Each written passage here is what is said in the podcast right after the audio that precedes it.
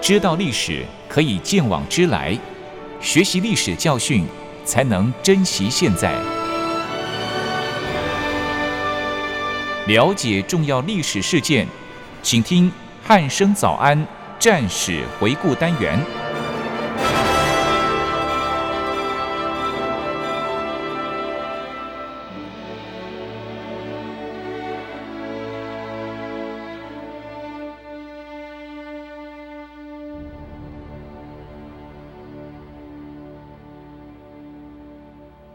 各位听众朋友，您好，欢迎收听战史回顾单元，我是易明。今天一样邀请到国防大学的傅明正老师来到节目当中。老师你好，一鸣好，各位听众朋友，大家好。老师，我们前几集的节目哦，我们是针对了这个七七卢沟桥事变的经过做一个就是比较完整的描述哦。对，那这一集是不是可以为我们说明一下后续又发生了哪一些事件呢？好像当时的这个国民政府内部哦，其实对于这个要打要和有一些就是不同的声音呐、因为其实老师上一集也有跟我们提到这一块哦。是对，那这边是不是再请老师老师可以跟我们详细的描述一下当时的状况是什么呢？好的，一鸣。那其实，在上一集的节目中，我已经大致将七七卢沟桥事变的经过都介绍了，都做了详细的介绍。那在另外还是要补充一件事情，嗯，当时虽然把抗日的情绪啊都攀升到最高点，但是南京政府的确在当时对于要打还是要和是没有太大的共识。哦，那怎么说呢？虽然各个民众团体都纷纷的要国民政府采取主战的策略，但是其实还是有很多政军的首长，他们多主张还是要保持慎重。是像是军事委员会的军令部长徐永昌、是，军政部长何应钦等人，都还是要保持着保留的态度。嗯，他们则是认为国家要备战是要花费时间的，至少还需要花费半年到一年的时间才有办法。嗯，所以他们的建议是在可能的范围之内，看看是否尽量能够让步，至少可以延迟战争的时间。是，不仅仅是军令和军政部哦，当时的财政部长孔祥熙其实也提出了类似的见解。嗯，毕竟打仗还是要花钱的嘛，对啊，所以就财政部长有他的顾虑是很正常的，对啊，因为毕竟这个钱真的是用烧的，真的。嗯，所以他个人认为，除非打这次仗是有把握的，对，否则还是应该要从长计议才好。是，从刚刚所说的就可以知道，确实是有相当多部长级的官员真的有他们隐忧的地方存在。嗯，那我们相信民间人士对于反战的这件事情也是不会太少的，是，像是当年著名的学者胡适嗯，蒋梦麟、王云生等这些人，都是想要主张忍痛求和。在当时，王云生甚至还提出了，为了避免战争，不妨可以接受华北特殊化，还说在我主权之下，借财一帮一无不可的这个说法，嗯，可以，以说在当时反战的人士也真的不算少，嗯，也因此才有了无共识的这这种的说法。哦，是，其实透过老师的描述哦，当时这些呃，就是组合的这一派的说法哦，呃，说坦白的，他们的考量也是有一定道理，也不是说完全就是也是为了国家好了，哦对啦，其实嗯两边都是为了国家好啦，对，但是就是可能做法各不一样，对，各有各的考量。因为是其实就像老师刚刚提到，这个财政部长孔祥熙提出他的见解哦，真的打仗是需要花很多真的钱的。后对那勤后勤动员。对啊，后勤动员，然后你全国这样动员起来，你真的是把国家的这个财政的路哦，真的一直在烧，就是是银子一直在烧。那到底打到什么时候，也没有人能够提出一个实际的日期，就是告诉你说，哎，什么时候战争结束？停损点，对，没有对停损点，对就是如果以他的这个专业来讲的话， 就是停损点是是没有的。是那没有，他当然会有就是相应的这个担心的。是对，那其实接下来是不是再请老师跟我们说明一下，当时蒋委员长面临这样主张核战的一个环境下，他最后到底是怎样做出决定的？是不是再请老师跟我们详细的说明一下呢？好的一名。虽然当时所面对的各种主张核战的声音，嗯，在当时蒋委员长的态度确实相当坚决的，是不为所动的，是因为为他认为这一次日本在处理卢沟桥事变的做法，应该是会跟九一八事变以来是一样的，嗯，继续利用仗势欺人的惯用手计是手法，一直想要以不战而屈的方式来应对当时的国民政府。嗯，所以在蒋委员长他也明白了这一点，所以他也真的是下定了决心，则以战而不屈来面对这件事情哦。嗯，虽然他看起来的态度是相当坚决的，但是其实仔细研究蒋委员长的谈话和日记中，他并也不是非战不可哦。嗯，其实他所考量的因素，确实还是有相当多的事情，并非单一的用几句话都可以表达的。哦，是。可是老师，为什么这个蒋委员长他态度是坚硬、坚坚定的，但是又是又不是一个非战不可的状况？这两个感觉有一点点互相矛盾呢。这边是不是因为蒋委员长有所顾虑呢？是的，一鸣没错。蒋委员长其实还是希望能够采用和平的方式来解决这次的纷争，嗯，使用军事手段其实是最下下策的。是，不过对蒋委员长来说，华北地区是当时国家存亡的关头，嗯，，对于国家而言真的是太为重要了，哦，所以，以不能仅仅就这样被日本拿去了。以当时的处境，不管怎么样都要保住华北这个地区。是，所以也就是蒋委员长的顾虑。因此，从发生卢沟桥事变的第一天开始，他真正考量的重点就是如何趁此机会扭转国民政府在华北地区的劣势，使中国能够重新处于一个更主动的地位。哦，是这这样子，透过老师的说明哦，当时这个蒋委员长好像还是正在思考要如何拟定这个对日宣言哦，是不是？老师真的是有这一回事吗？那是不是请老师可以把这个中间的经过跟我们听众朋友说明一下呢？好的，一鸣在当时蒋委员长啊，他从各种不同的情资来判断，东京方面是并不希望扩大这个事件的。嗯，那在华北的日军虽然是动作不断，但是增援的部队却迟迟都是未到达的，是代表着日军还是不敢的大举进攻。也因此，他认为这个时候应该及时表明立场，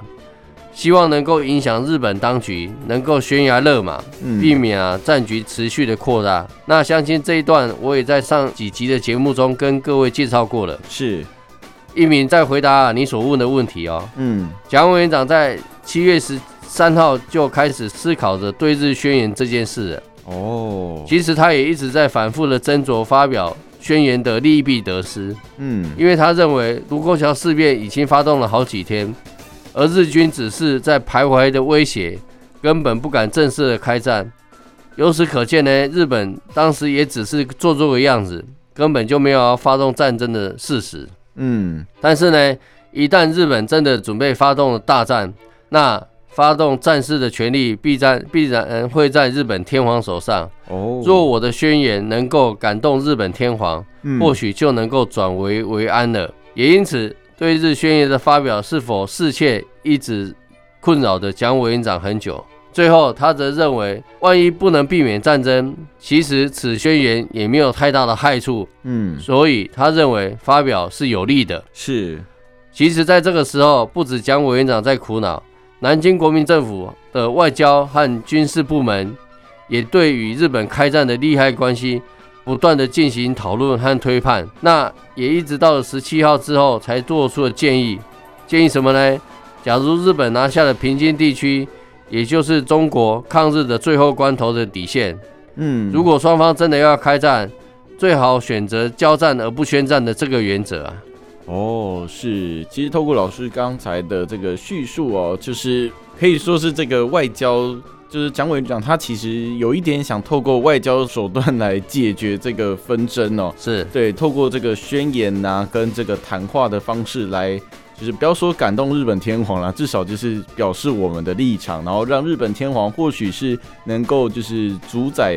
就是能够停止用悬崖兵的勒马，决议然后对能够主就是停止这个决议哦。对，对，那老师刚刚最后有提到说，如果双方真的要开战，那最好是选择交战而不宣战。那这个交战而不宣战，相信一定有它的道理在啦。那这边是不是请老师跟我们听众朋友解释一下当中的原因是什么吗？好的，一鸣，所谓的交战而不宣战，蒋委员长他是认为，以现在的环境和趋势来看，既然要以武力来对抗侵犯我们领土的敌人，嗯，相信必定要有相当强烈的决心。但是呢，我们并不是在求战，而是在应战。换句话说，就是我们不一定要主动和日本发动战争，嗯，而是日本要来攻打中国，中国不得不起身来应战。哦，因为是在当时的我们，其实还是一个弱的国家，嗯现在还是处于一个贫弱的地位，是还没有到达向敌国求战的时机。是那这个事实，无论是政府或是国民，相当相信大家都是能够认清这个事实的。嗯那也不是凭个个人的退让或隐忍，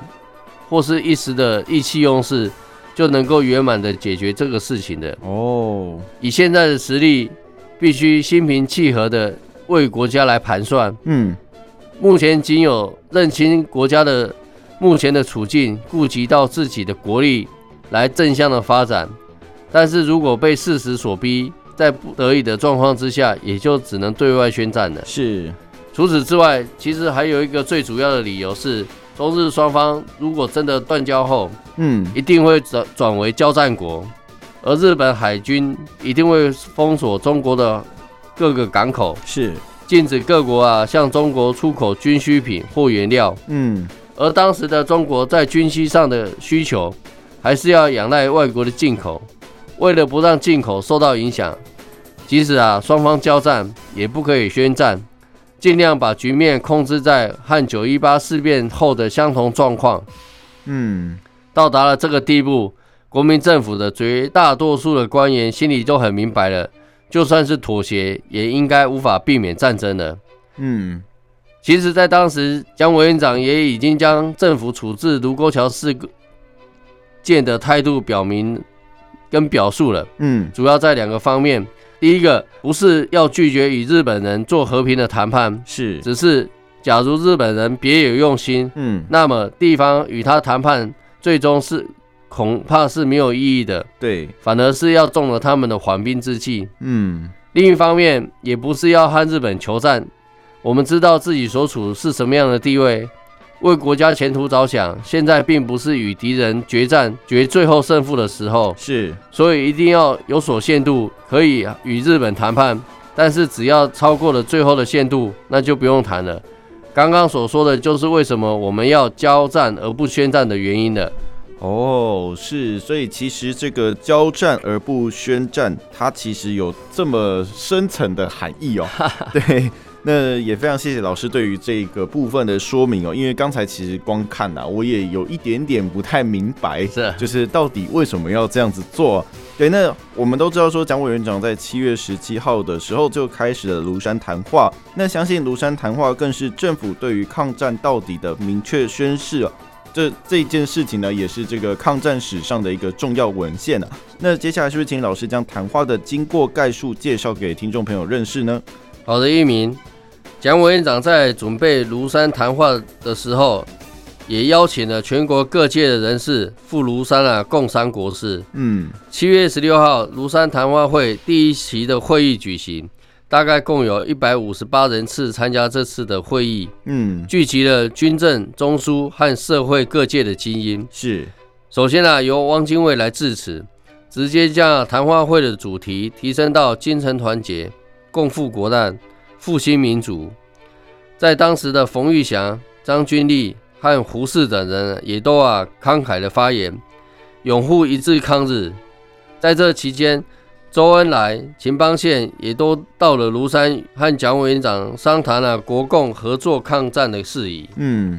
七月十七号，也就是庐山谈话的第二天，卢沟桥事变十天后，蒋委员长终于表态了，嗯，就发表了为题对卢沟桥事变的严正表示的讲话，是，也就是所谓的庐山谈话。嗯，他自己则说这是埃德美敦书，嗯，在这个谈话，在这庐山谈话中，他首先说明了中国视为弱国，嗯，在过去的几年中，面对日本的侵略，中国也只能够委屈忍受，对外保持和平。对，一鸣，那我们可以来看看在当时国家的一个处境。国家是急需要在有限的时间内来实施建设，嗯，而在这建设的时间中，则需要和平。是，也因此，在当时的国民政府才会如此的坚持着，和平未到根本绝望的时期，嗯，绝不放弃和平，牺牲未到最后关头，绝不轻言牺牲的原则。是，但是如果真的到了最后关头，那也就只有拼全民族的生命以求国家生存。所以他呼吁全国的国民一定要认清一个事实：最后关头一到，我们只有牺牲到底，嗯，抗战到底，也唯一只有牺牲到底的决心，才能够获得最后的胜利。嗯，而且蒋委员长在庐山谈话中，他也特别强调，有人以啊卢沟桥事变是偶发的事件，其实日军是有计划的行动的，嗯，所以政府在卢沟桥事件发生后，就立即决定了动员计划，嗯，派兵前往河北。相信这一段也在之前的节目中跟各位听众朋友说叙述过了。嗯，那蒋委员长依据啊各方面的调查报告，在事件发生的前三天，日本某项某个要员曾向我国驻外人员明白的表示，日军即要在华北地区发动争端，中国如果要不惹事，最好是日军打来，中国军队不开枪，就不致使事件扩大了。哦，所以在政府方面得到日军的清扫、侵扰卢沟桥的消息之后，即立即决定啊开始动员计划。是，当天就派了一部分的军队向河北进驻，准备啊与日军啊开始周旋。嗯，再来，蒋委员长则明白的表示，卢沟桥事变不是一地方当局所能解决的问题。嗯，对于部分人士顾虑河北地方当局会与日本签订条件妥协一事，表示这是完全日本方面所发出的谣言。这些谣言最重要的用意就是一方面想借此为啊缓兵之计，是，以便啊征兵华北；嗯，另外一方面放出和平的空气来掩盖国际耳目，嗯，避免引起其他国家的反感和干涉。是，在这里，蒋委员长他指出啊，日军发动卢沟桥事变其实是有两个目的的，第一个是要解决河北的问题，将啊冀东为组织扩大到整个河北省；嗯，第二个是要赶走宋哲元及其所统帅的第二十九军，所以在华北当局会与日本人签订妥协是没有意义的。嗯，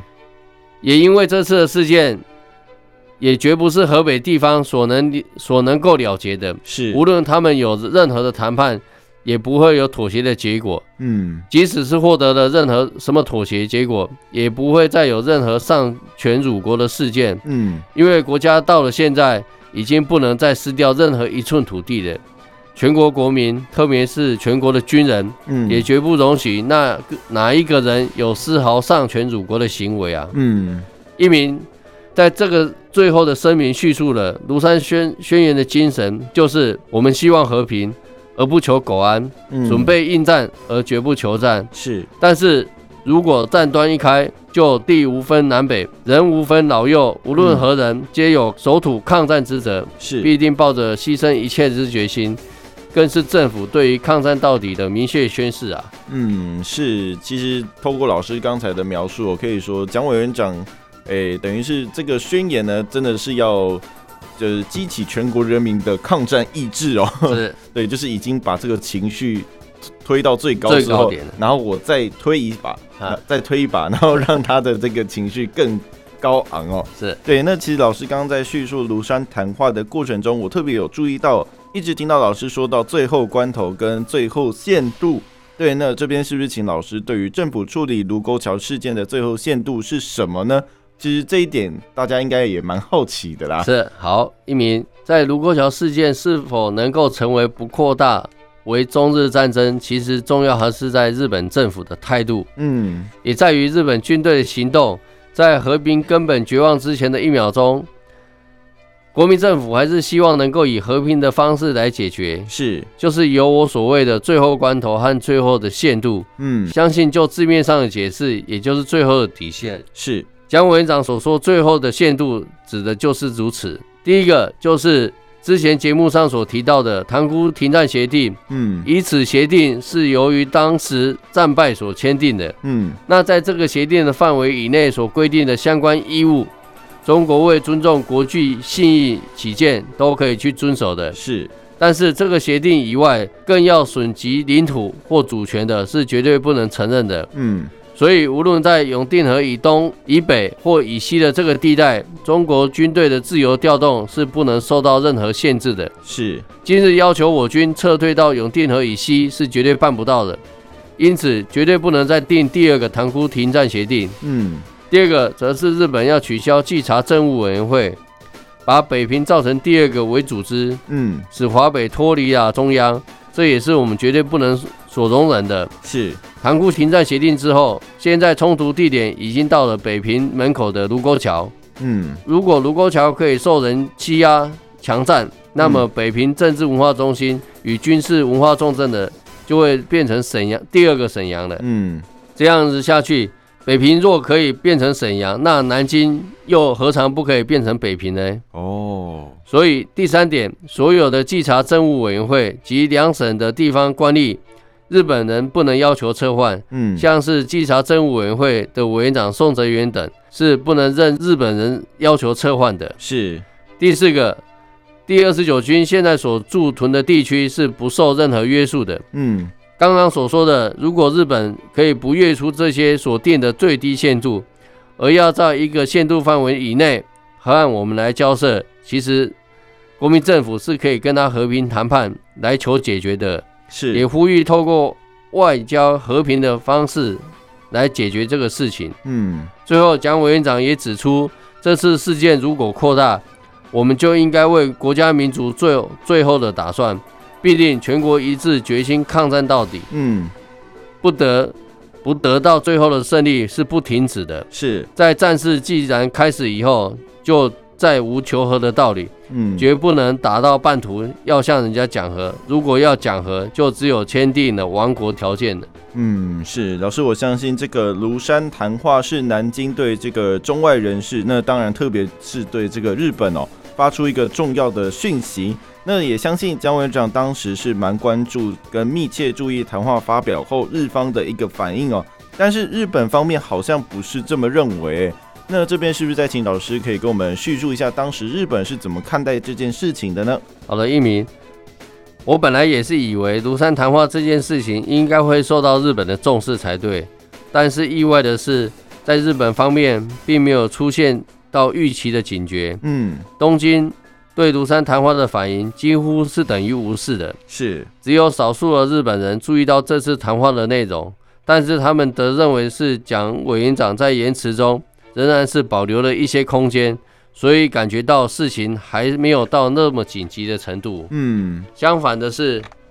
东军当局反而更关注的是南军对于日本的十七号华北事件应该在当地解决的备忘录的答复。是，那日本东京为什么会如此关注这份备忘录呢？因为在七七卢沟桥事变的一开始，日本就是坚持着在当地来解决这个事情。嗯，其实最主要的目的是要让宋哲元的稽查地方政府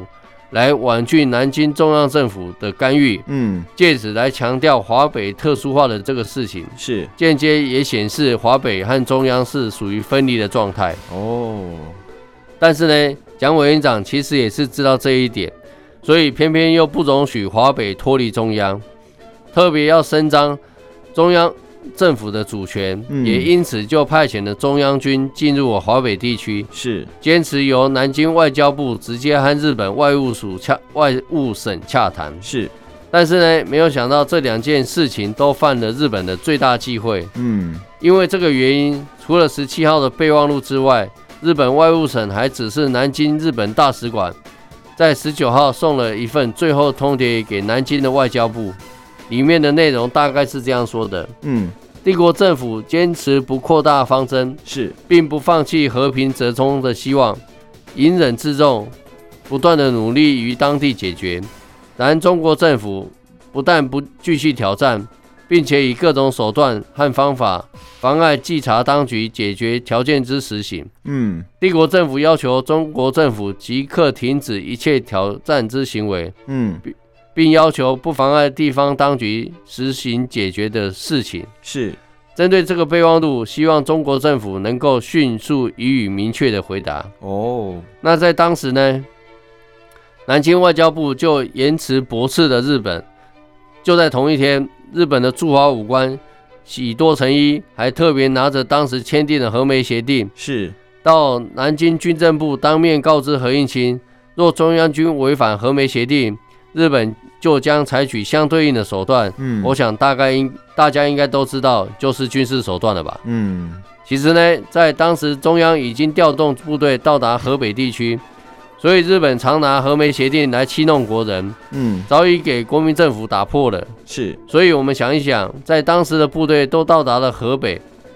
日本还能拿他所谓的和梅协定来限制吗？嗯，我认为应该是不行的。是，在隔天又发生了廊坊事件和了广安门事件，于是到了二十九日，北平失守，嗯，隔一天，天津又沦陷，而这次日军在占领平津地区之后，即在周边啊做战略的集中，准备发起第二期的作战。一鸣，我们来想想看，在平津失陷，那中国抗日最后的底线和最后关头都打破了，嗯，所以南京决定抗战到底，中日之战一发不可收拾啊！嗯，于是，在七月三十一日，蒋委员长就发表了《告抗战全军将士书》，主要也就是说明九一八以来的隐忍是为了要安定内部、完成统一、充实国力。嗯，现在到了最后关头，也只能抗战雪耻。因此呢，卢沟桥冲突的发生，最终发展的中日的全面战争啊。嗯，是。老师呢，这次的这个庐山谈话有带给我们现今什么样的启示或是经验？是不是请老师跟我们分享一下呢？好的，在庐山谈话之前，国民政府对于卢沟桥事件已经奠定了一连贯的方针和立场，势必是要以全力来固守主权和领土，也希望能够在和平下面对。但是呢，绝不求苟安，先行的完成应战的准备，但是也不求决战。是，我们知道，在当时的国家的财力、武器或是啊军事训练，其实根本就无法与日军来实施抗衡。嗯，但是面对于日本的侵略，我们全体的国军仍然是秉持着宁死不屈的决心，不计个人的死生得失，嗯，而全国的居民仍以地无分南北、人无分老幼的意志奋战到底。是，最后，我国还是以劣势的军备来抵挡日军的优势军力。其实最主要的还是凭借着全国军民一条心和团结的信念。是，所以呢，